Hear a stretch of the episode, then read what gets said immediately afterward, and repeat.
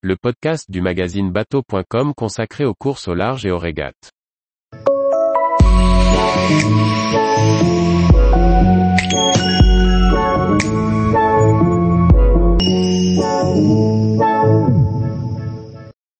Route du Rhum 2022, le point sur les participations dans chaque classe. Par Chloé Tortera. La présentation officielle des skippers était l'occasion de voir les yeux briller et de sentir l'excitation monter parmi les professionnels et les amateurs qui couperont la ligne de départ de la route du Rhum destination Guadeloupe 2022. Faisons le point sur les forces en présence de chaque classe.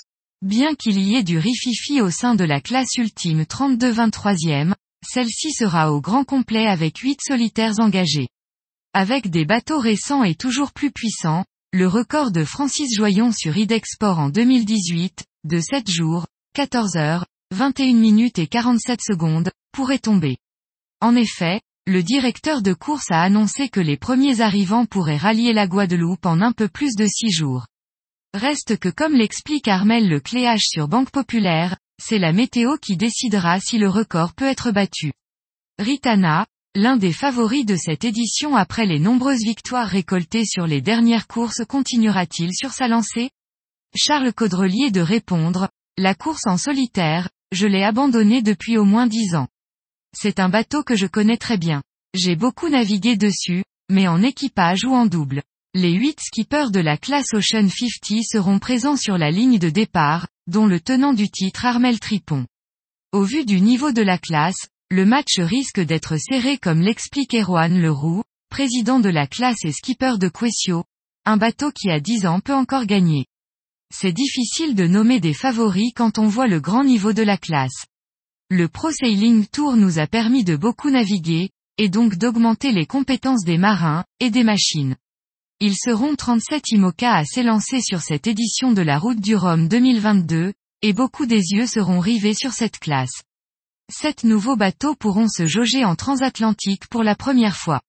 Sans compter les changements de monture pour d'autres, et les bisous qui viennent se frotter aux experts. Si certains reconnaissent qu'ils n'auront pas les mêmes chances que d'autres, à l'image de Guirec Soudé, qui participera à sa première course sur un IMOCA à dérive, les plus aguerris d'entre eux ont envie de voler la vedette à Charlie Dalin sur Apivia, indétrônable sur les dernières courses, qui participera à sa première route du Rhum, et dernière sur son actuel bateau. Il explique, c'est un honneur et une fierté d'avoir ce statut de favori. La route du Rhum est un objectif à part entière pour Apivia. J'ai hâte de prendre le départ de ma première route du Rhum. On a encore optimisé le bateau et amélioré des choses. Ce sera aussi l'occasion pour Paul Meillat de faire son retour sur le circuit, avec un projet solide et un bateau neuf, biotherme, pour remettre son titre de vainqueur en jeu. D'année en année, la classe 40 ne cesse de gagner des membres. Professionnels et amateurs s'y retrouvent bien et le niveau est haut. C'est au sein de cette classe que l'on retrouvera le plus jeune skipper de la flotte, Martin Louchard qui fera sa première route du Rhum à 20 ans seulement. Ce sera aussi une première pour Amélie Grassi sur la boulangère bio, performeuse en classe mini, mais aussi pour Kenny Piperol et son capitaine alternance, dont le mentor n'est autre que Lalou Rouquayrol, ou Aurélien Ducrot et Crosscall, passer des pistes de ski à l'eau salée de la mer. Les ténors de la classe seront également de la partie, à l'image de Johan Richom sponsorisé par Paprec Arkea, vainqueur en 2018, et qui réintègre la classe 40 en attendant la construction de son IMOCA. Yann Lipinski sur Crédit Mutuel, est aussi annoncé comme favori, alors qu'il lance la construction d'un nouveau classe 40 ou encore Luc Berry et Lamotte, module création, aux commandes d'un bateau neuf.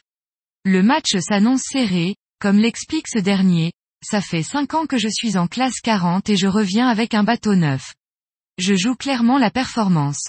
C'est un beau plateau et le niveau est haut comme on a pu le constater en course la semaine passée. Comme l'a expliqué Willy Bissint sur Trédision Guadeloupe, la classe Rome Mono permet aux amateurs de naviguer sur la route du Rhum sans gros budget.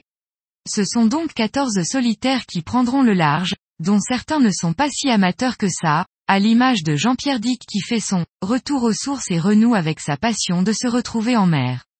C'est un peu la même chose pour Catherine Chabot, qui a abandonné la course au large il y a 20 ans. Elle explique, en 2018, mon mari a fait la route du Rhum sur le cigare rouge. Pour cette édition il m'a laissé sa place car la mer me manque alors que j'en parle tous les jours. En 1998, je n'ai pas pu faire le tour de la Guadeloupe car j'avais dématé. Tous les jours, retrouvez l'actualité nautique sur le site bateau.com.